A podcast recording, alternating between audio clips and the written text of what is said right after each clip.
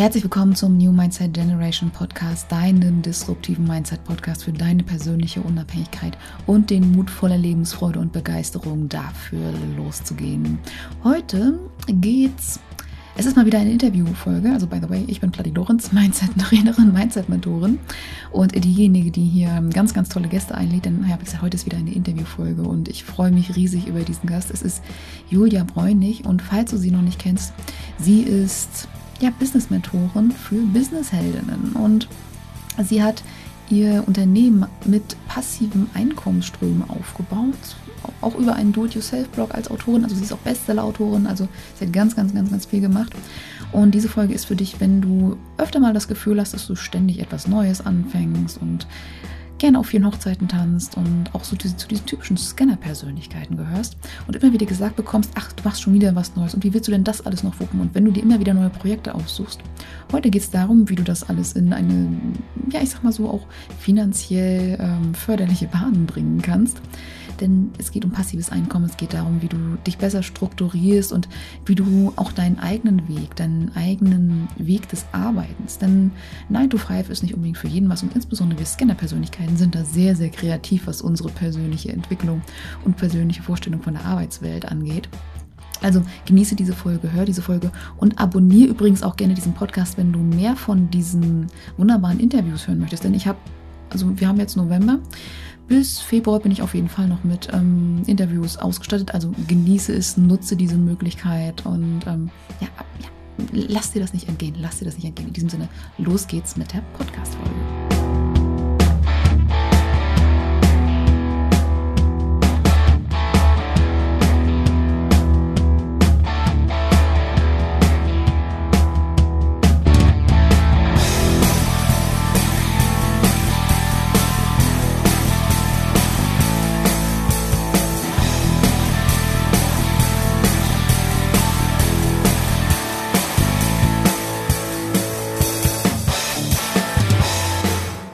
Moin Moin und herzlich willkommen zum New Mindset Generation Podcast, deinem disruptiven Mindset Podcast für deine persönliche Unabhängigkeit und den Mut voller Lebensfreude und Begeisterung dafür loszugehen. Ich bin Pladi Lorenz, Host in dieser Show, Fantasy-Schriftstellerin, Gründerin des Stichblatt Verlages und Mindset-Trainerin, Mindset-Mentorin. Und ich habe heute wieder einen wundervollen Gast für dich. Es ist wieder eine Interviewfolge und ich habe hier Julia Bräuning zu Gast. Und Sie ist Business-Mentorin für privates Einkommen, finanzielle Freiheit ähm, und finanzielle Freiheit im Online-Business. Das kann ich nicht richtig ablesen. Ähm, sie hilft selbstständigen Frauen und Gründerinnen dabei, ihr Online-Business authentisch aufzubauen, auf weibliche Art, mit Leichtigkeit, Vertrauen und Freude. Also ein wunderschönes Thema. Und sie ist ja auch, sag mal, mehr oder minder Kollegin von mir. Sie ist Bestseller-Autorin. Also den Bestseller habe ich noch nicht geschafft, aber das mit der Autorin kriegen wir noch so hin. Und ähm, ja, sie beschreibt sich selbst als kreative Visionärin und äh, also wir sitzen nicht ohne Grund hier zusammen und äh, genau und ganz wichtig auf den Shop und die Links, die findest du auch hier in den Show Notes und äh, wichtig an der Stelle auch noch dieses Video, das zeichnen wir als äh, diese diese Podcast Folge zeichnen wir als Video auf. Genau, das ist das ist das, was ich sagen möchte. Und was gibt es noch über Julia zu sagen? Sie ist oder sie ist ähm, ja, zu dem gekommen, was sie heute tut als Do-it-yourself-Bloggerin, also, also als DIY-Bloggerin ist dort so richtig durchgestartet und war aber auch vorher schon unternehmerisch aktiv mit einer eigenen Grafik- und Webdesign-Agentur. Und ähm, doch gerade durch diese Do-it-yourself-Bücher hat sie quasi ja, ihren Strom an passivem Einkommen aufgebaut und ähm, ja, sich damit sozusagen auch, also es ist sich zu einem richtig äh, coolen Podcast-Gast gemausert und ich freue mich sehr, dass sie hier ist. Also es ist eine sehr, sehr tolle, sehr, sehr coole Geschichte mit noch vielen weiteren spannenden Aspekten. Und das war noch lange nicht alles. Also wie gesagt, die Links findest du alle in den Show Notes hier zu dieser Podcast-Episode. Und ähm, ja, ich freue mich, dass du hier bist, Julia. Herzlich willkommen. Hallo und danke, dass ich da sein darf. Ja, es ist ein bisschen viel. Ne? Also ich mache mach tatsächlich sehr viel, aber irgendwie ähm, mag ich das auch. Ich brauche das auch. Also ich langweile mich sehr schnell. Ja. Und deswegen ja. muss ich immer ganz viel machen. Ja, das ist tatsächlich so ein Thema, da kommen wir heute auch noch mal so ein bisschen drauf zu sprechen. Ähm, was ich jetzt aber erstmal so, so, auch noch so ganz spannend finde, genau, das ist auch noch so ein Thema. Du hast, äh, du bist die Chefin, du bist die Gründerin der Business-Heldinnen oder Mhm. Ähm, ja, also, also eben als äh, Business-Mentorin. Und was meine Frage jetzt auch erstmal wäre, wie genau ist es zu dem gekommen, was du, also dass, dass du das tust oder wie kam es dazu, dass du dir dieses, dieses Gebiet, dieses Mentoring ausgesucht hast? Ein bisschen hast du ja schon erzählt. Mhm. Ähm, eigentlich durch die anderen Businesses, also vor allem dieses DIY-Business, ähm, da habe ich Schnittmuster zum Nähen ähm, designt und verkauft zum Beispiel um sich eine Tasche selber zu nähen oder ein Kleidungsstück selber zu nähen. Ähm, und hatte dazu auch einen Nähblog und der war sehr schnell sehr erfolgreich. Also da hatte ich super hohe ähm, Zugriffszahlen und auch die Schnittmuster haben sich mega gut verkauft und äh, dadurch wurden halt andere Firmen darauf aufmerksam, haben gefragt, ja, wie machst du das denn? Und da habe ich schon angefangen zu coachen, bevor ich Coach war. Also da habe ich ähm, schon ähm, ja, mhm. Sitzungen gegeben, habe andere Firmen beraten. Äh, und dadurch, dass ich ja aus dem Bereich Webdesign komme und da ja immer Kunden betreut habe, die auch ein Online-Business haben, hat sich dieses ganze Wissen also sehr schnell kumuliert, dass ich einfach in vielen Bereichen mich auskannte. Mhm. Irgendwann habe ich gecheckt, dass das ja auch eine Arbeit ist, Leute zu coachen. Also, dass das mhm. was ist, was mir Spaß machen könnte, weil ja die Anfragen auch eh immer kamen und ich dann irgendwie dachte, okay, das ist irgendwie jetzt ein Wink mit dem Zaunpfahl. Vielleicht muss ich da mal irgendwie reingucken. Weil zu dem Zeitpunkt hatte mich das DIY-Business schon leider gelangweilt. ich habe das sieben Jahre insgesamt gemacht und ich hatte am Ende 100 eigene Schnittmuster und ich war an einem Punkt, wo ich dachte, okay, ich habe jetzt alles designt, was ich designen wollte an Kleidung. Ich war so an so einem toten Punkt und was ich überhaupt nicht mag, ist mich zu wiederholen. Und ich mhm. hätte mich wiederholen müssen.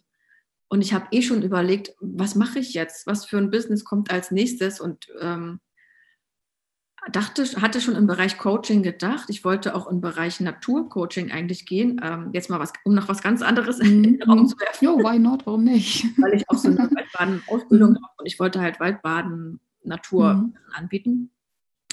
Und irgendwie hatte ich dann aber wieder Business-Anfragen gekriegt und dachte, ach, weißt du was, geh doch auf Business Coaching, weil auch durch das Webdesign eben hatte ich so viel Wissen im Bereich Online-Business oder auch Seiten, also Webseitengestaltung gehört ja zu einem Online-Business logischerweise dazu. Mhm. Und da kann ich halt super viel Input geben. Also nicht nur Webseitengestaltung. Ich hatte ja in dem Business, ich hatte einen eigenen Shop. Ähm, ich habe da auch, damals auch schon angefangen, eigene Bücher rauszubringen, ähm, auch mit einem Verlag. Also ich hatte einfach total vielfältiges Wissen und dachte, okay, ich schmeiß das jetzt zusammen habe dann eine Coaching-Ausbildung gemacht und dann einfach, äh, bin dann einfach ins kalte Wasser gesprungen. Sehr cool. Ja. Sehr cool. Ja, also ich, ich finde es auch mal so schön, wie sich das von, wie, wie, das, wie sich die verschiedenen Interessen dann eben auch so zusammenfinden oder nachher irgendwie zu einem, einem, einem, einem ganzen Konstrukt dann da irgendwie auch so einrasten. Und es ist auch so, so, so schön bei dir auch so zu sehen. Und du bist ja auch eigentlich nur den Themen gefolgt, die dir auch wirklich Spaß machen. Das ist ja auch das Schöne an der genau. ganzen Sache. So, es ist, äh, finde find ich also auch so geil. Und das ist mir auch super wichtig, mhm ich hinterfrage auch regelmäßig, was ich so tue. Also das ist eigentlich immer so mein, mein Motor. Mhm, ich denke, das ist jetzt gerade noch das, was ich machen will. Mhm. Äh, und gucke dann halt, was ich ändern kann. Weil bei mir ist ganz stark diese Motivation, ich will nicht später was bereuen. Also ich will nicht mhm. später irgendwann, wenn ich alt bin, da sitzen und sagen, okay, warum habe ich jetzt zehn Jahre das und das gemacht, was ich nicht machen wollte? Mhm. Um das zu verhindern, hinterfrage ich halt regelmäßig und passe halt auch Sachen an. Mhm. Ja. Nee, voll, völlig richtig, vollkommen richtig. Und ähm, was da auch nochmal so spannend ist, also gerade auch so dieses Thema, das hatten wir auch im Vorgespräch auch so gehabt, so dieses Thema der, der finanziellen Freiheit. Ich meine, gerade so beim Thema äh, passives Einkommen äh, und, und das, das ist ja auch das, worum es auch heute gehen soll, wo du auch Frauen hin begleitest, da, geht auch, da gehört auch dieser Gedanke mit da rein. Was bedeutet finanzielle Freiheit für dich jetzt so im, im Konkreten? Für mich bedeutet das, dass ich eigentlich über Geld nicht nachdenken muss. Also, dass ich keinen Druck habe, etwas machen zu müssen, um Geld zu verdienen.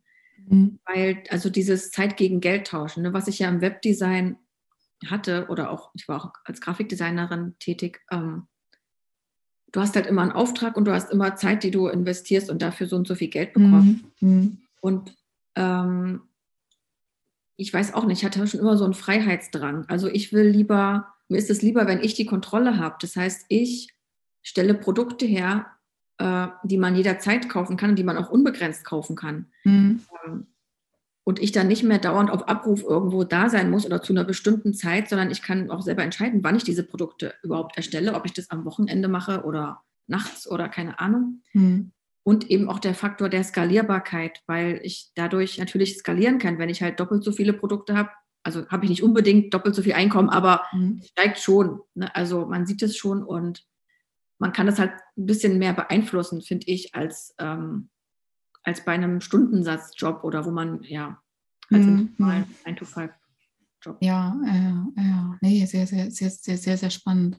Also und vielleicht nochmal so, so zum Verständnis habe, also Skalierbarkeit bedeutet letztendlich, dass du eine Leistung hast, die du gleichzeitig mehreren Menschen anbieten kannst oder eben auch ein Produkt und dadurch sozusagen, also indem du es vervielfältigen kannst. Also gerade so Bücher sind ein klassisches Skalierbarkeitsprodukt so und mhm. äh, vor allen Dingen, weil du kannst sie ja digital anbieten, du kannst sie gedruckt anbieten, du kannst sie eventuell auch als Hörbuch anbieten in unterschiedlichsten Variationen oder äh, dort auch noch anderweitig dann verarbeiten, verschiedenen Editionen und so weiter und so fort. Also das ist ein sehr, sehr klassisches, skalierbares Produkt, aber geht auch eben mit Online-Kursen und äh, vielen spannenden Sachen und so dass man halt eben aus, aus, dieser Zeitfalle eben letztendlich auch rauskommt und ähm, da an, an der Frage, äh, an der Stelle auch nochmal so, so die Frage, ähm, so, so passives Einkommen. Also was, was genau ähm, ähm, bedeutet das eigentlich? Weil viele haben und assoziieren da mit diesem Thema so passives Einkommen so nach dem Motto, ähm, ich habe jetzt hier ein Buch geschrieben, ich lade das jetzt hoch als E-Book und dann verkauft sich das dann irgendwie schon automatisch. Das ist ja so, so, so oder es, ist, es, ist, es, geht, es, es bringt dann einfach Geld, ohne dass ich was dafür tun muss. Das ist ja das, was der Gedanke, der da so mit einhergeht. Aber ich sag mal, ich von mir, ich, ich habe von mir aus, also ich habe einige Bücher veröffentlicht und ähm, so, so, so, ganz tatenlos sah sie dann trotzdem nicht da, um, um diese Bücher zu verkaufen. Also was, was bedeutet passives Einkommen eigentlich? Passiv heißt eigentlich nur, dass du das Produkt einmal erstellst, was natürlich super viel Aufwand ist, was also nicht passiv ist, sondern aktiv, ähm, dass du aber im späteren Verlauf eben da theoretisch, also nicht mehr so viel Arbeit reinstecken musst, aber mhm. natürlich musst du Arbeit reinstecken, weil du musst es promoten. Ähm, und es gibt halt unterschiedliche Möglichkeiten. Wenn du jetzt zum Beispiel als als Personenmarke auftrittst. Ne? Also wenn du sagst, alles dreht sich um diese Person, um meinen Namen und ich schreibe halt jedes Jahr ein Buch oder so, dann würdest du um deine Person wie so eine Marke aufbauen und darüber Content posten und darüber eben Leute anziehen, die dann auch deine Bücher kaufen. Aber ganz ohne irgendwas zu machen, wird höchstwahrscheinlich nichts passieren. Also du musst schon dich zeigen, also auch sowas, was wir jetzt machen, Podcast-Interview. Mhm. Du musst sichtbar sein. Also es geht auch nicht, dass man sich total versteckt. Ne? Also das haben ja viele noch diese, diesen Gedanken, ja, ich schreibe in meinem stillen Kämmerlein das Buch und lade das da hoch, was du gerade schon gesagt hast, und dann kaufen das alle und dann bin ich reich. Ähm, es gehört schon dazu, sich zu zeigen und rauszugehen und ähm, zumindest einen Kanal zu finden, wo man auch Inhalte publiziert ähm, das kann jetzt auch ein Newsletter sein oder so, mhm. oder Podcast oder eben Instagram ja. oder so. Ja, es gibt auch das Thema, dass man natürlich auch Anzeigen stellt, aber das kostet letztendlich wieder Geld. Und das ist auch wieder so die Frage, wie rechnet sich das dann nachher? Das ist dann so eher das, das, das höhere Level, glaube ich, dann nachher schon. Ne? Mhm. Ja, also das kann man ja auch zusätzlich machen, mal ausprobieren. Mhm. Ich finde halt mit den Anzeigen, also da bräuchte man dann einen Profi. Also ich mhm. selber habe damit nicht so gute Erfahrungen gemacht oder ich mache auch mhm. falsch, keine Ahnung, aber Ich, ich, ich probiere immer rum und scheitere meistens eher kläglich. Das ist auch so meine Erfahrung ja, aktuell noch. Hm. Also klar, ich weiß jetzt, wie ich das erstelle, aber es funktioniert halt meistens mhm. nicht. Das heißt, man bräuchte jemanden, der sich echt auskennt, wie man die mhm. Zielgruppe targetiert und sowas. Und ich glaube, dass der braucht man halt einen Spezialisten, den man sich buchen mhm. für diese Anzeigen. Und dann kostet erstens der Spezialist was und zweitens kostet die Anzeige was.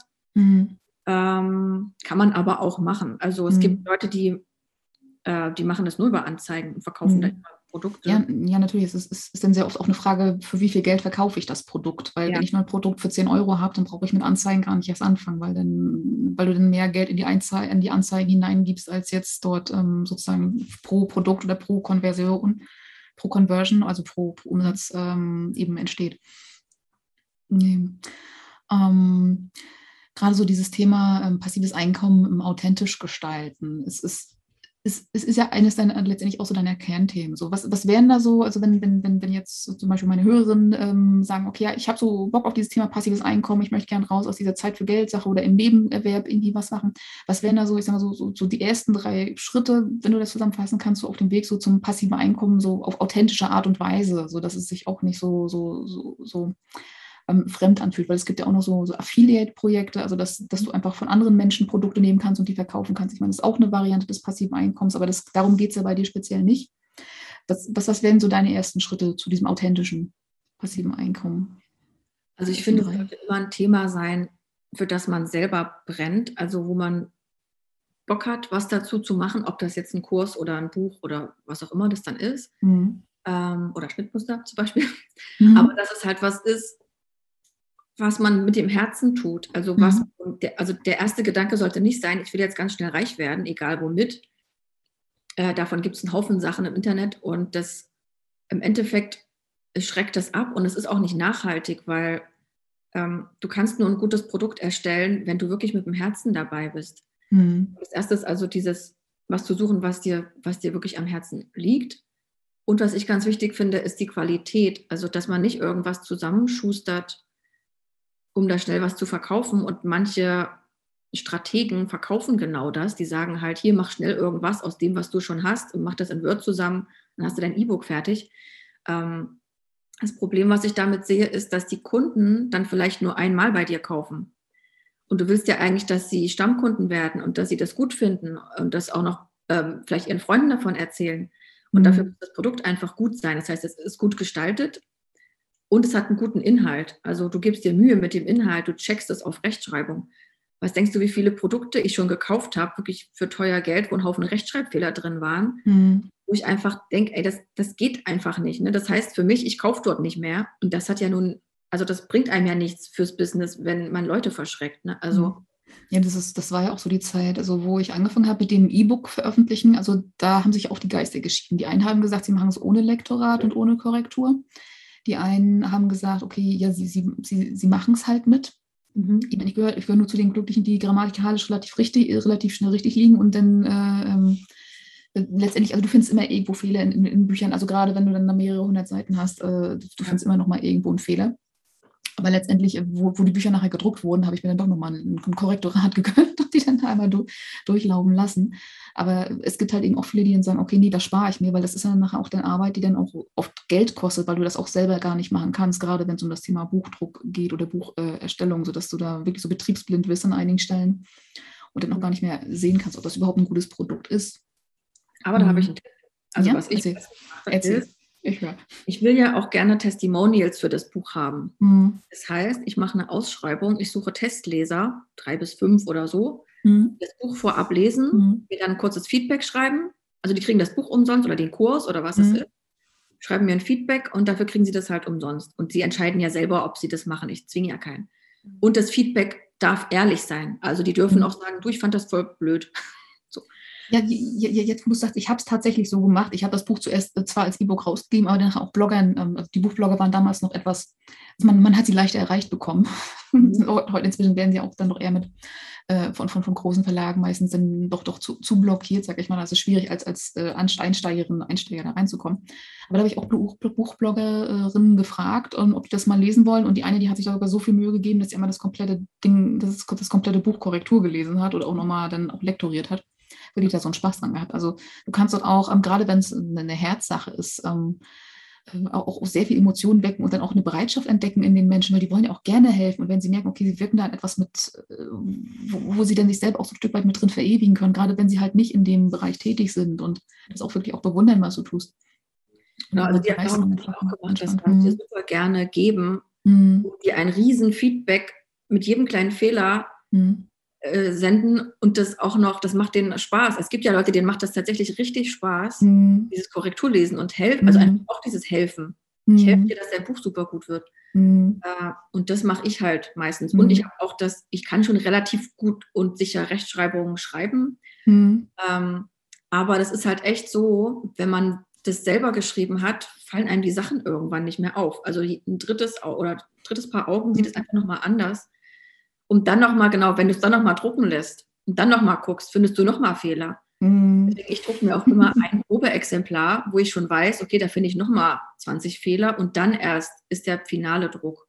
Ja, das machen wir im Verlag bei uns auch so. Also das ist, es gibt auch immer äh, eine, eine, Proberunde und dann denken ja. gerade meistens die Autorinnen immer vor wegen, oh, das Buch ist schon da. Also nein, da sollst du noch Korrektur lesen, guck da gefälligst mal rein, ob die Fehler alle weg sind. Ja. So, und dann ja. sind alle schon, schon sehr, sehr stolz. Aber Weil das, um, ähm, also mir ist das schon aufgefallen, es gibt ja super viele Self-Publisher bei Amazon zum mm, Beispiel. Ja, ja. Und manchmal, wenn du da in die Rezensionen guckst, schreiben die Leute halt, ja, da waren ein Haufen Fehler im Buch, äh, das Layout war nicht gut gesetzt und so weiter. Mhm. Und dann muss man halt auch wirklich aufpassen, weil damit kannst du ja deinen Ruf ruinieren. Diese Bewertung steht ja dann da. Also mhm. du kriegst ja nicht mehr weg.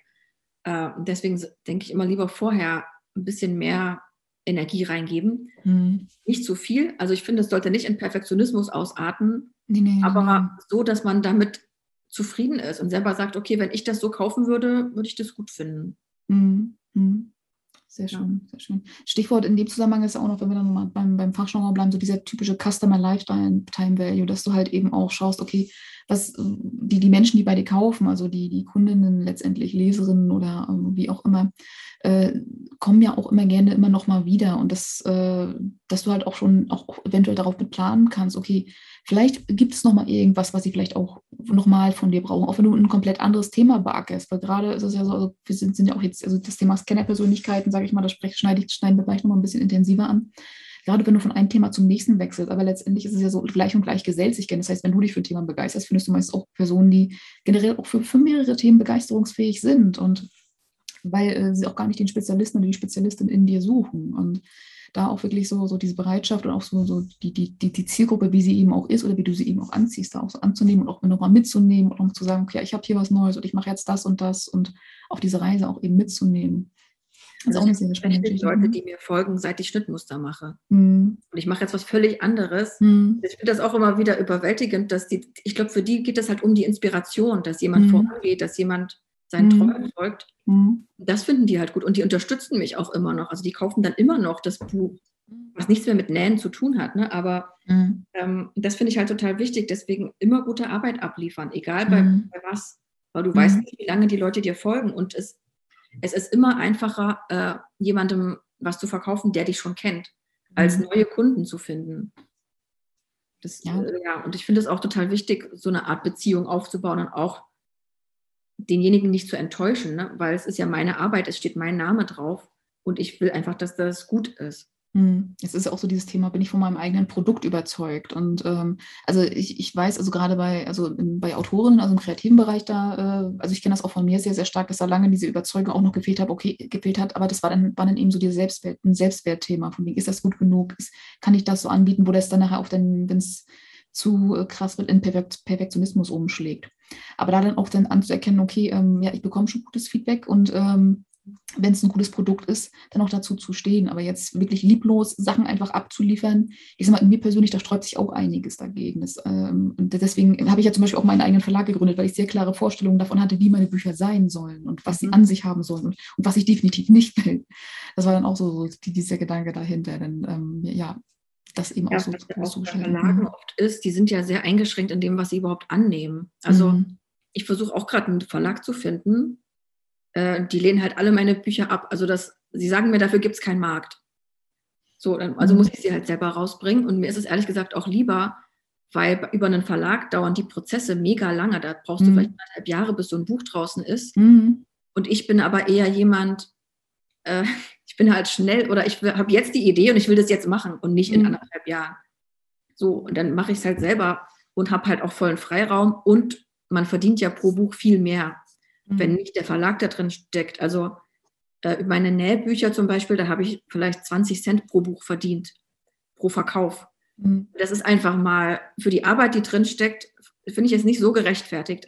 Ja, ich sag mal so bei, äh, gerade wenn es darum geht, also wenn du anfängst als Autor, Autorin deine Bücher zu veröffentlichen, also ich sag mal so, es sind die wenigsten, die sich von Anfang an wirklich dann da so tragen, gerade wenn du erstmal so versuchst, die ersten Gehversuche da zu machen und dich da auch so entwickelst.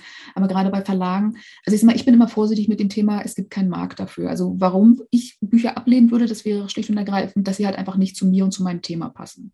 So, oder wenn, wenn ich merke, okay, die Autorin oder der Autor, der sich bei mir im Verlag bewirbt, äh, die wollen halt nur ihr, ihr, gedrucktes Buch sehen oder ihr gedrucktes Buch haben. Aber ich will keine Menschen, die nur ihr gedrucktes Buch haben möchten. Ich möchte, dass die Menschen erreichen möchten, dass sie die Bücher auch verkaufen möchten, dass die damit was erreichen, so, so, so bewirken wollen. So, das wäre wär für mich zum Beispiel ein No-Go für oder, oder ein Kriterium dafür, warum, ob man jemand in meinen Verlag kommt oder eben auch nicht. Mhm. So als, als, als Grundlage. Aber gerade so dieses Thema, okay, das verkauft sich nicht. Äh, das, das gibt es bei mir so nicht, aber ich wurde ja aus diesen Gründen teilweise auch abgelehnt mit meinen Büchern, also oder mit meinem Buch. Also ich, ich habe mich ja mit, nur mit meinem Debütroman bei drei, vier großen Verlagen beworben und entweder passt es nicht rein ins Programm oder es wurde irgendwie nicht so das Potenzial gesehen, was dann da gesehen wurde. Also das Thema, okay, es verkauft sich nicht, das, das kam gar nicht so zur Sprache als Rückmeldung, aber ähm, es ist halt, ich meine, natürlich, die Verlage müssen sich auch klar aufstellen und klar positionieren, ansonsten wird es halt auch schwierig, dort ähm, die richtige Klientel zu erreichen. Und ich meine, ich mache es ja auch nicht anders. Ähm, aber so grundsätzlich ist es halt immer die Frage, welche Energie hast du ähm, in, in, dein Produkt gesteckt? Wie, wie, wie, stehst du selber dazu? Und letztendlich reicht das alleine auch schon. Und so kannst du natürlich auch viele Wege abkürzen. Also ich lasse meine Bücher zum Beispiel auch nicht an den Großhandel liefern, weil das, das, das sind A, also von nach, von nach, vom Nachhaltigkeitsaspekt, weil ich, die Bücher müssten zum Großhandel geliefert werden, äh, von der Druckerei beziehungsweise von mir aus. Und dann mhm. müssen die von dort aus dann nochmal in das Logistikzentrum geliefert werden, sei es bei Amazon oder dann nochmal in die Buchhandlung. Bei mir ist es so, okay, du kannst die Bücher über den Shop bestellen und entweder schicke ich die an die Buchhandlung oder ich schicke sie zu dir nach Hause. Mhm. So, und das sind halt auch eben Wege, das sind Nachhaltigkeitsgedanken und ähm, ähm, also da verändert sich auch gerade einiges auch in der Verlagsbranche, dass dann auch einige dann sagen, okay, dann bestelle ich halt lieber direkt beim Verlag und äh, bekomme da auch als Buchhandlung ein paar mehr Prozente. Weil das ist auch immer noch mal so ein Kostenfaktor, der auch sehr in, ins Budget drückt. Mhm. Mhm. Ja, gut, ähm, kommen wir nochmal zum, zum Originalthema zurück. Äh, ich, hatte es ja schon angeschnitten, so dieses Thema äh, Scanner-Persönlichkeiten. So. Also ich weiß nicht, vielleicht, vielleicht kennst du das auch, so die, diese, diese ähm, vielleicht Rückmeldungen im Sinne von, ähm, verlierst du bei all dem, was du tust, dann nicht eigentlich den Überblick, beziehungsweise wird dir das nicht zu viel? Bekommst du solche Rückmeldungen auch hin und wieder oder vielleicht sogar öfter? Ja, aber oder? eher aus dem privaten Bereich. Ähm, also von Freunden, die das halt nicht so nachvollziehen können. Mhm. Aber es, es gibt Momente, wo es zu viel ist äh, dann habe ich ja trotzdem die Kontrolle, das runterzuschrauben. Mhm. Zu sagen, okay, das eine Projekt, was ich jetzt angefangen habe, mache ich eben doch nicht jetzt, sondern schiebe ich halt zwei Monate. Mhm. Und ich versuche immer ein Projekt abzuschließen. Also wenn ich jetzt mir vornehme, ich will ein neues Buch schreiben, dann ist mein Fokus auf diesem Buch. Mhm. Und dann mache ich eigentlich auch das Buch fertig, weil sonst mhm. ähm, ist es wirklich anstrengend. Mhm.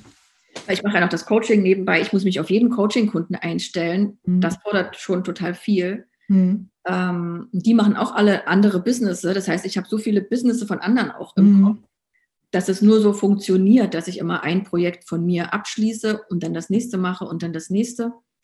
Äh, und ich mache jetzt eigentlich nicht so viel parallel. Mhm. Also es ist eigentlich nicht, also ja, es kann überfordernd sein. Manchmal, das ist ja wie Murphys Gesetz, es kommt ja immer alles auf einmal. Also dann kommen mhm. fünf Kunden gleichzeitig, die ganz schnell was brauchen. Dann komme ich auch in Stress. Aber dann habe ich ja trotzdem wie gesagt, den Freiraum zu sagen, okay, ich schiebe jetzt ein, zwei Sachen einfach nach hinten oder mhm. ich kommuniziere das total offen dem Kunden, dass es gerade, dass ich das mal eine Woche schieben muss, weil sich bei mir mhm. irgendwas äh, so ergeben hat. Weil natürlich, es hat ja, gibt ja Kunden, wo es eine Priorität gibt, die zu irgendeinem bestimmten Termin was brauchen, wegen Presse oder irgendwas. Äh, wo ich halt dann die anderen Kunden frage, ist es okay, wenn wir das eine Woche schieben? Ich habe hier einen, der braucht total dringend was. Mhm. Dann ist das eigentlich immer bis jetzt okay gewesen. Hm. Ja, es ist halt auch mal eine Frage, okay, wo, wie offen gehe ich damit um? Und ähm, ja, gerade so als Scanner-Persönlichkeit, ähm, also Scanner-Persönlichkeit, magst du vielleicht nochmal kurz zusammenfassen? Also du sagst, sagst ja auch zu dir, zu, über dich selber, dass du Scanner, Scanner bist. Ne? Also fass das gerne in dein Wort nochmal zusammen. Ich kann immer viel erzählen, aber sag das auch gerne nochmal in deinen Worten, weil je nachdem, wie es erzählt wird, wie es angesprochen wird, vielleicht findet sich da auch nochmal jemand anders wieder. Also ja, erzähl einfach mal. Ja. Scanner sind Menschen, die sehr viele Interessen haben und auch in diese ganzen Interessen eintauchen wollen. Nicht negativ, aber sie wollen das machen und das ausleben. Das, ähm, Im Gegensatz zu einem Taucher, der zum Beispiel sagt, äh, ich interessiere mich für Tiermedizin und ich mache mein ganzes Leben lang Tiermedizin.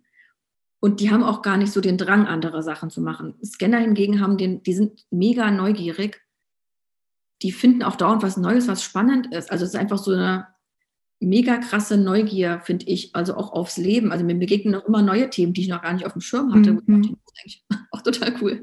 Äh, ja, und das ist halt, es kann halt überfordernd sein, weil es so viel, also man will einfach so viel machen. Man hat tausend Ideen. Ähm, und ich mache das immer so, dass ich mir das einfach erstmal alles aufschreibe, mhm. nicht sofort umsetze, weil ähm, das würde dann zu viel werden. Und das ist auch oft so, wenn man zu schnell anfängt, in die Umsetzung zu gehen, vielleicht war es doch nicht das richtige Thema, vielleicht war es nur so ein kurzer Impuls und dann hat man gar keinen Bock mehr, hat aber schon so viel Zeit investiert.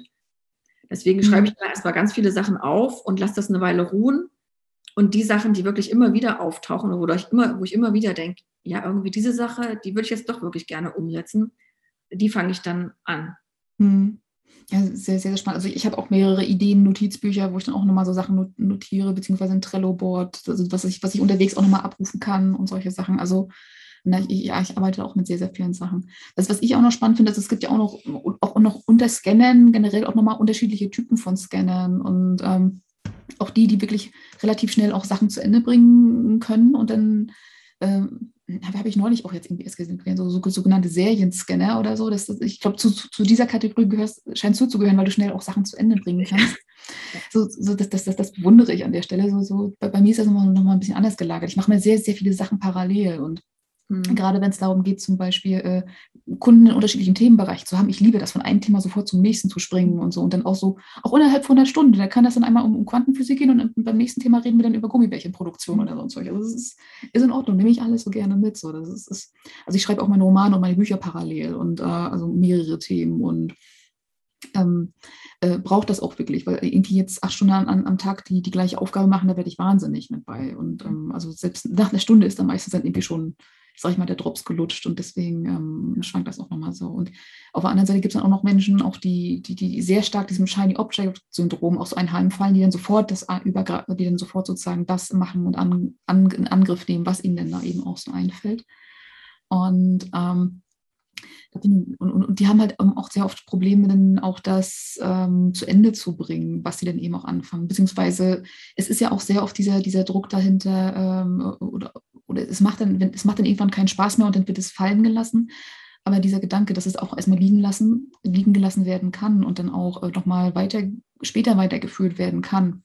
Das ist ja das, was bei uns in der Gesellschaft noch gar nicht so richtig angekommen ist, dass es halt diese Option dann da so auch gibt. Wissen hast du viele Scannerinnen bei dir im äh, Portfolio oder, oder in, in, in, mit denen du zusammenarbeitest? Also ne? Nur. Komischerweise ziehe ich die natürlich an. Mhm.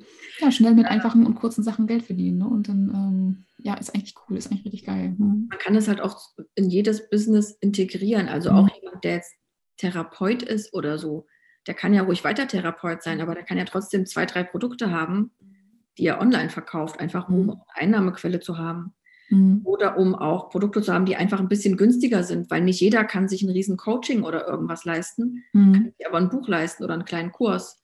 Mhm. So musst du halt niemanden quasi abweisen, sondern du kannst sagen, hier, wenn du momentan das Coaching oder das irgendwas nicht kaufen kannst, nimm doch mein Buch für 10 Euro, mhm. da kannst du auch schon mal in das Thema dich einarbeiten. Und dann können wir immer noch das Coaching machen. Und das geht eigentlich für fast jeden, jede Art von Tätigkeit, mhm. dass man da auch was Passives dazu noch machen kann. Mhm. Ja, was, was ich auch gerade so bei, bei äh, Scan, beim Thema Scanner-Persönlichkeit äh, so, so spannend finde. Und ich finde, bei, bei, dir sieht man das wirklich nochmal richtig krass. Also, dass, dass Scanner ja nicht nur unglaublich kreativ sind, du bist auch noch unglaublich produktiv und du bist auch unglaublich schnell in dem, was du tust. Mhm. Und das ist ja eben auch gerade das Manko, das, äh, was, was wir Scanner eben letztendlich auch haben. Wir sind unglaublich schnell, aber letztendlich ist es, kann es auch sein, dass wir genau dadurch dann auch vielleicht unser Umfeld sogar triggern. Ähm, auf jeden Fall. Wenn wenn wenn es dann heißt, von, von wegen, ja, du hast schon wieder was Neues gemacht und du hast das jetzt auch, das mhm. und das, das hast du auch fertig gemacht. So, und von wegen, wie kannst du das so schnell machen? Andere planen da Wochen und Monate dran.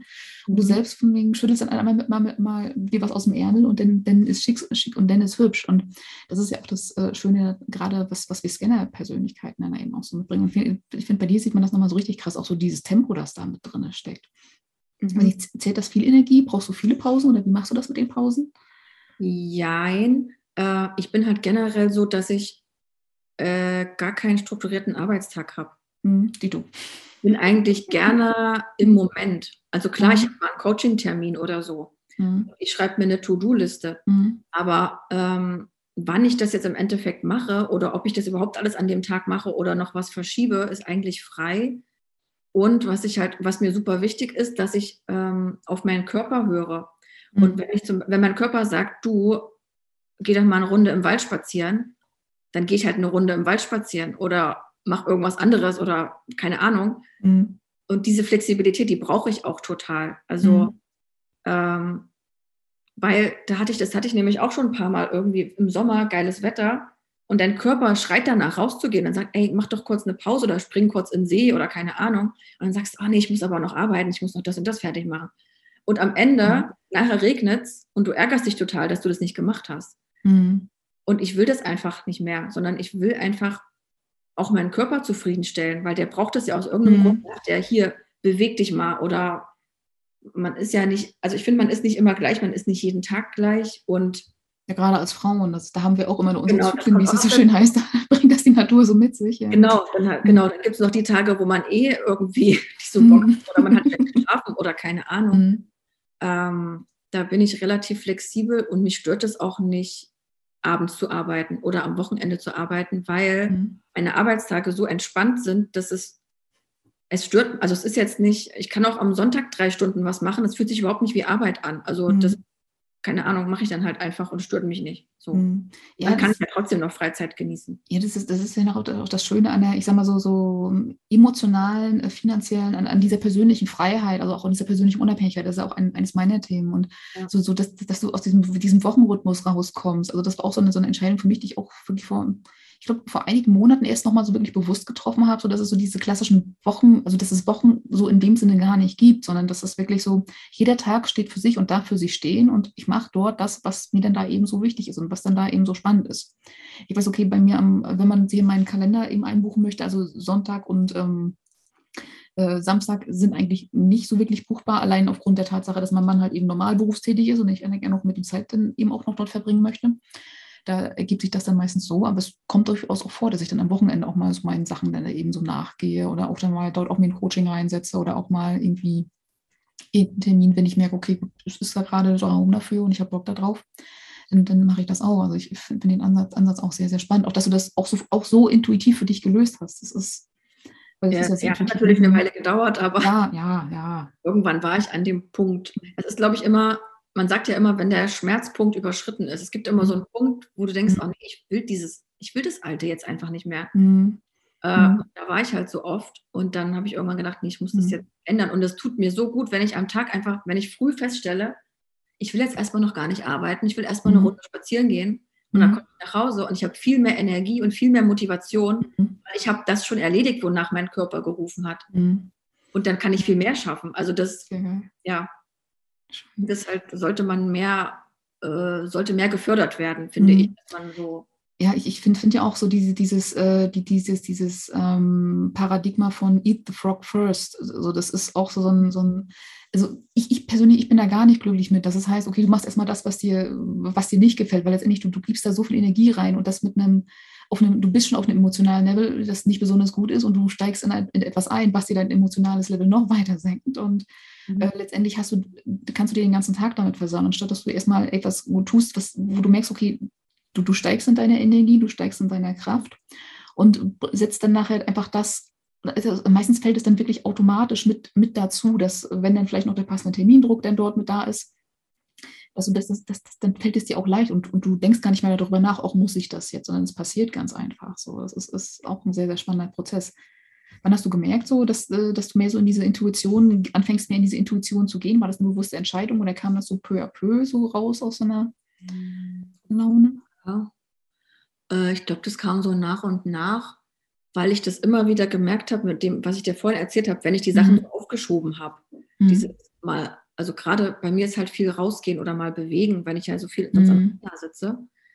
Ähm, dass es mir einfach nicht gut ging damit oder ich so oft gedacht habe, ey, wäre ich heute früh mal rausgegangen, als ich dachte, ich will rausgehen. Mhm.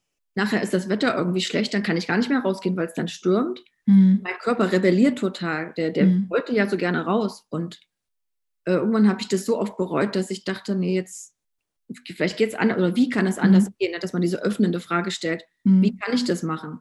Na, indem ich einfach meine, erstens gar nicht so viele Termine in einen Tag packe, sondern so, dass ich immer den Freiraum habe zu sagen, okay, ich plane aber schon mal einen Spaziergang ein, ich plane ein, dass ich irgendwas anderes noch mache, was mich irgendwie entspannt. Also ich gehe zum mhm. Beispiel auch gerne in die Badewanne und ich mhm. gehe auch gerne mitten am Tag in die Badewanne, weil mhm. mein Körper braucht das. Mhm. Ist vielleicht nicht normal, aber kein, ist mir auch egal. Mein Körper braucht das. Ich muss manchmal einfach eine Stunde in der Wanne liegen und danach bin ich total produktiv und kann weitermachen. Mhm. Äh, und ich finde, das entspricht uns einfach auch, oder vielmehr, oder bei mir ist es zumindest so. Mhm. äh, ich kann mit Druck auch gar nicht umgehen. Also dieser Druck, jetzt so und so viele Stunden machst du jetzt das und um 15 Uhr machst du das und um 16 Uhr machst du das, äh, das stresst mich so doll, das kann ich gar nicht. Also, also da, da, da fange ich auch an. Also da, da, da ist bei mir tatsächlich auch so eine, so, so, eine Grenze drin. Also ich, ich, weiß nicht, ich weiß nicht, ob ich Leute bewundern soll, die ihre Termine in fünf Minuten Schritten takten oder sowas, aber das oh. würde mich wahnsinnig machen. Sondern allein, wenn ich schon sehe, okay, ich habe jetzt den Tag jetzt hier irgendwie so und so viele Termine, ich muss dann und dann und da und da sein. Ja. Also ich brauche ich brauch immer, brauch immer Pausen zwischen den Terminen. Jetzt auch hier zum Beispiel so vor und nach den Interviews, sodass da ein bisschen Luft zwischen ist. Ja, mache ich auch. Und, und, und auch Puffer mit drin sind und auch um nochmal zu gucken von wegen, okay, worüber genau wolltest du in dem Interview jetzt nochmal reden? Das war jetzt heute so ein bisschen die spontane Situation, aber ich denke mal, wir haben das so ganz gut gemeistert. Aber, aber letztendlich so die, die, dieses extreme Durchtakten, also das, das, das löst tatsächlich irgendwie äh, irgendwelche Urängste manchmal auch so ein bisschen mhm. aus. Also ich weiß nicht, man kann sagen, okay, dass ich das auch eventuell lösen lassen kann, aber letztendlich ist auch die Frage, okay, inwiefern passt das zu meiner Natur oder eben auch nicht. Und gerade als Scanner-Persönlichkeiten. Also eigentlich, wenn man guckt, wie die Leute früher gelebt haben, mhm. ich weiß ja nicht, ob du dieses Buch gelesen hast, es gibt doch dieses ganz berühmte Buch, eine neue Geschichte der Menschheit oder irgendwie so. Ja, also ich, ich habe es gehört. Ich höre ja solche Bücher. da sagt er ja auch, ich meine, früher haben wir äh, mhm. draußen gelebt, haben ein bisschen Landwirtschaft gemacht oder haben mhm. Kinder versorgt oder keine Ahnung. Da waren die ja mhm. voll im Flow des Tages. Also die mhm. haben ja gesagt, so von acht bis zehn äh, sammeln wir jetzt Nüsse und von dann, mhm. dann, machen wir das Feuer und bla. Mhm. Und dann das große Hetzjagd und dann hat, hat das Rädchen dazu stehen. Ja, ja. Ich glaube, es ist einfach so, wie wir gemacht sind. Also das ganze Arbeitsleben ist ja aufgedrückt. Also mhm. dieses Büro, du musst zu der Zeit da sein und du musst das so und so machen und du musst die Aufgaben machen, die ich dir jetzt da hinlege. Mhm. Das also ist ja so, erst später gekommen. So, sogar, das kam ja alles mit der Industrialisierung, also eigentlich mit der Erfindung der Uhren, wo dann wirklich der Arbeits- oder der Tags- und 24 Stunden getaktet wurde. Da habe ich, hab ich neulich tatsächlich eine Doku drüber gesehen, ja. äh, die sich wirklich damit beschäftigt hat, äh, also gerade so dieses Thema Zeit, also das, seitdem wir Uhren haben, gibt es eigentlich erst dieses Problem, dass wir dann erstmal Arbeitstage haben und dass du dann halt so viel, so und so viele Stunden an einem Ort sein kannst. Und damit ging das dann halt letztendlich auch dann los. Und das fing ja erst bei, ich glaube, äh, teilweise 20-Stunden-Tagen oder sowas dann an. Dass du dann halt, äh, du bist zur Arbeit gegangen und du bist nachher irgendwann tot ins Bett gefallen und das dann äh, ja. dein Leben lang geführt. Und dann ging das ja nachher los mit den Gewerkschaften und ich sag mal, das, was wir heutzutage haben, das ist da schon Luxussituation, obwohl gerade auch so, selbst acht Stunden Tag ist nochmal sehr über, würdig, des Überdenkens würdig. Also, ja, finde ich auch. Mh, nee. Also das hat auch sehr, sehr viel mit, der, mit unserer Zeiteinteilung da irgendwie zu tun. So, kommen wir jetzt mal äh, zu, zu einer der wichtigsten Fragen überhaupt. Mhm. Und das ist, wo und wie äh, kann man dich finden? Wie kann man mit dir in Kontakt kommen? Wo kann man mehr von dir lesen, sehen, hören? Äh, wie kann man mit dir arbeiten? Mhm. Am besten über meine Webseite äh, unter www.businessheldinnen.com. Da ist eigentlich alles versammelt. Also da sind auch die Links zu Social-Media-Kanälen. Ähm, und auf der About-Seite findet man auch die ganzen anderen Projekte, die ich mhm. noch gemacht habe. Viel rausgebracht. Mhm. Äh, und man findet da auch die Bücher. Ähm, ja. Pod einen Podcast hast du auch? Oder? Podcast habe ich jetzt auch angefangen. Ah, sehr schön. Ähm, genau. Das findet man alles auf der Seite. Mhm. Verlinken, so genau, verlinken wir auch nochmal alles in den Show Notes, entweder hier unter der, in der Podcast-Beschreibung oder auch auf der Webseite, auch wenn du das Video schaust. Dann äh, findest du alles hier, was du brauchst.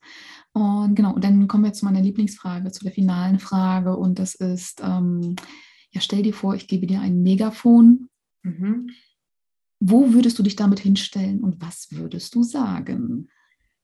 Okay, wo würde ich mich hinstellen? Oh Gott, mhm. äh, warte. Äh, wo würde ich mich hinstellen? Hm, ich muss kurz überlegen.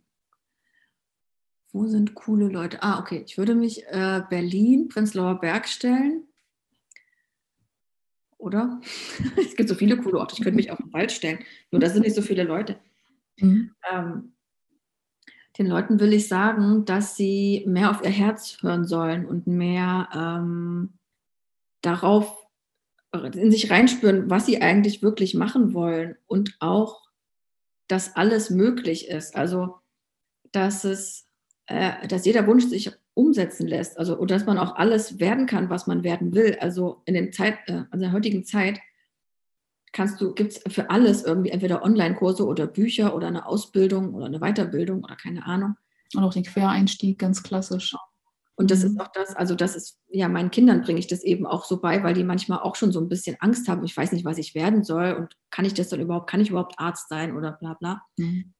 äh, ich halt auch mal sage, du kannst alles werden und du kannst auch jederzeit wechseln. Also mhm das, was du für dich, was du dich zuerst entscheidest, heißt nicht, dass du das dein Leben lang machen musst. Du kannst, äh, weiß ich nicht, alle fünf Jahre was anderes machen oder keine Ahnung. Da habe ich, hab, hab ich zum Beispiel neulich auch einen, einen TED-Talk dazu gesehen, zu, zu diesem Thema. Auch, auch, äh, das fällt wieder in diese rein, auch in diesen Bereich Scanner-Persönlichkeiten. Ähm, was möchtest du irgendwann mal werden? Das ist eigentlich so eine, so eine Frage. Damit kannst du, also so, so das Selbstbewusstsein von, von, von Scanner-Persönlichkeiten und auch vielbegabten einfach wunderbar zerstören, weil letztendlich so diesen klassischen Berufswunsch haben viele Scanner ja so in dem Sinne gar nicht, weil letztendlich geht es darum, von wegen so, ja, ich möchte das Leben leben. Das ist ja letztendlich der genau. Berufswunsch oder das, was wir sein wollen, sein möchten, haben. Und ähm, dass das in der, also also daher das als, als sehr, sehr, sehr schönes Statement dann auch von dir, also da wirklich so und weiter aufs Herz zu hören. Und ähm, nee, auch, auch schön, dass du es deinen Kindern auch nochmal so beibringst und dass es dann, äh, dass sie gleich schon auch so lernen, dass es auch so sein darf. Ich meine, wer, wer könnte das beste Vorbild sein als die Mama? Genau. Mhm. Ich kriege das ja eh schon mit. Ähm, die wissen ja zum Beispiel gar nicht, was ist eine normale Arbeit, weil die halt mhm. sehen, dass ich immer zu Hause bin und sie verstehen mhm. das auch gar nicht. Mhm. Also ich muss ihnen dann immer extra erklären, ja, guck mal, der, der, die Frau, die an der Kasse sitzt, das ist ihre Arbeit. Oder mhm. der Bäcker, der die Brötchen backt, das ist seine Arbeit. Ach, mhm. das ist die Arbeit. Die denken halt irgendwie, so funktioniert es. Spaß oder so. ähm, das finde ich halt so witzig, weil ich halt eben, ich bin halt immer da und mache halt, mhm. halt meine Arbeit, da am Rechner zu sitzen oder am Telefon zu sitzen. Mhm. Äh, ich finde es auch irgendwie ganz witzig. Und da ich ja selber auch so viel hinterfrage, auch diesen Arbeitsbegriff, mhm. ich das für mich total spannend zu sehen, wie Kinder das wahrnehmen oder wie man Kindern das Ganze erklärt, was es für Möglichkeiten heutzutage gibt, weil du ja einfach mhm. alles dir gestalten kannst, wie du es willst. Äh, mhm. und das ist natürlich auch viel, also es kann auch viel sein oder ein bisschen überfordernd sein mhm. so viele Optionen zu haben. Ja, das ist, glaube ich, so die größte Herausforderung, die sie letztendlich auch haben. Und, und ich kann das auch voll, voll und ganz nachvollziehen. Also dieses Thema, so dieses, dieser Begriff Arbeit, also ich glaube, der ist immer noch so negativ konnotiert. Das heißt, wenn, wenn ich sage, okay, ja, ich arbeite jetzt, also es fühlt sich jetzt nicht so an wie der Arbeitsbegriff, wie das, was, äh, sage ich mal so, so, so, ich meine, ich habe auch schon mal in einem Callcenter gearbeitet und deshalb, also das fühlt sich komplett anders an, aber ich, weil im Callcenter, ich habe mich da überhaupt nicht wohl gefühlt und immer ständig die gleiche Sache zu machen, so überhaupt nicht mein Ding. Und ähm, Deswegen, also ich kenne ich kenn diese Arbeit, die halt alle so als Arbeit empfinden, diese anstrengende Arbeit. Mhm. Und das, was ich hier tue, das ist letztendlich auch mehr so die, die, diese, dieses Spiel, dieses, dieses Spiel des Lebens, in dem wir uns befinden. Und, und ich verdiene damit ja, Geld und ich Menschen kann. Muss ich ja? was ins Bild halten? Darf ja. ich was Ja, ja, mach, mach doch, ja, mach. Ist das neu? Nee, das ist noch von was immer. Das, sind von, das ist nicht von mir. Ah. Das ist von einem Autor, der heißt John Williams. Und da geht es darum, Spiel, den Faktor Spiel in die Arbeit zu bringen. Mhm. Also Faktor Let's Play. Ja, gar genau. nicht Arbeit, also dass man, man spielt, also mhm. man macht das, wo man im Flow ist. Mhm. Dieses Buch, ich, ich habe es verschlungen und äh, das, also ja. der Typ ist total cool. Äh, genau, also ich, ich werde das auch nochmal in die Shownotes packen, einfach auch nochmal so als Literatur. Mega, ich empfehle das gerade jedem, den, den mhm. ich begegne, weil das so, mhm. es ist auf Englisch, aber mhm. äh, das öffnet so den Horizont nochmal, dieses du darfst was machen, wo du in der Freude bist. Mhm. Du musst mhm. gar nichts machen, wo du nicht in der Freude bist und versuch mhm. es zu finden, wo du in der ja. Freude bist. Ja, ich glaube, es liegt aber auch sehr viel an der Mentalität, die wir als Menschen auch generell, also oder in unserer Gesellschaft so haben. Das heißt, also Arbeit muss irgendwie, also wir versuchen immer so irgendwie das Problem zu finden, weil wir auch immer über Probleme lernen, weil wir lernen ja über Fehler. Also uns wird und wir werden darauf trainiert, Fehler zu suchen. Wir werden darauf trainiert, ähm, äh, Herausforderung, dass alles irgendwie schwer und schwierig sein muss, anstatt einfach davon auszugehen, okay, es darf auch einfach mal leicht sein oder so. Oder wie es Pipi Langstrom so schön sagt, ich habe es noch nie gemacht, also kann ich es wahrscheinlich. Ja. Das ist ja auch so ein Zitat. Und, ähm, Und das ist so, ähm, ja, also wie gesagt, so dieses Thema so, so, so der Arbeitsbegriff, so, also ich glaube, da, da, können, da können wir noch mal ganz, ganz viel dran ändern und ganz, ganz viel überarbeiten. So, in diesem Sinne, lieben Dank, dass du hier warst und äh, dass du so viele tolle Infos und tolle Gedanken auch mit reingebracht hast hier in den Podcast. Und ja, an der Stelle möchte ich dir einfach auch dann das abschließende Wort überlassen, wenn du möchtest. Auch noch. Äh, mir fällt ja. gar nicht ein. also viel, auch noch aussehen, ja. ja. Ähm, bei dir sein durfte. Ich fand das auch super spannend, weil das auch, also jedes Interview ist auch für mich, also ich lerne immer was dazu. Ich finde das super spannend, sich auszutauschen und ähm, auch, ich reflektiere mich ja selber dann auch mhm. nochmal durch die Fragen. Und irgendwie für mich ist es auch jedes Mal eine Weiterentwicklung in so einem, in so einem Interview mhm. sein. Mhm. Äh, genau, also vielen, vielen Dank dafür und ich bin gespannt auf die fertige Folge und dass ich die meinen, äh, meinen Lesern ähm, zeigen kann und Zuhörern zeigen kann. Ja. Sehr, sehr, sehr, sehr gerne. Also in diesem Sinne,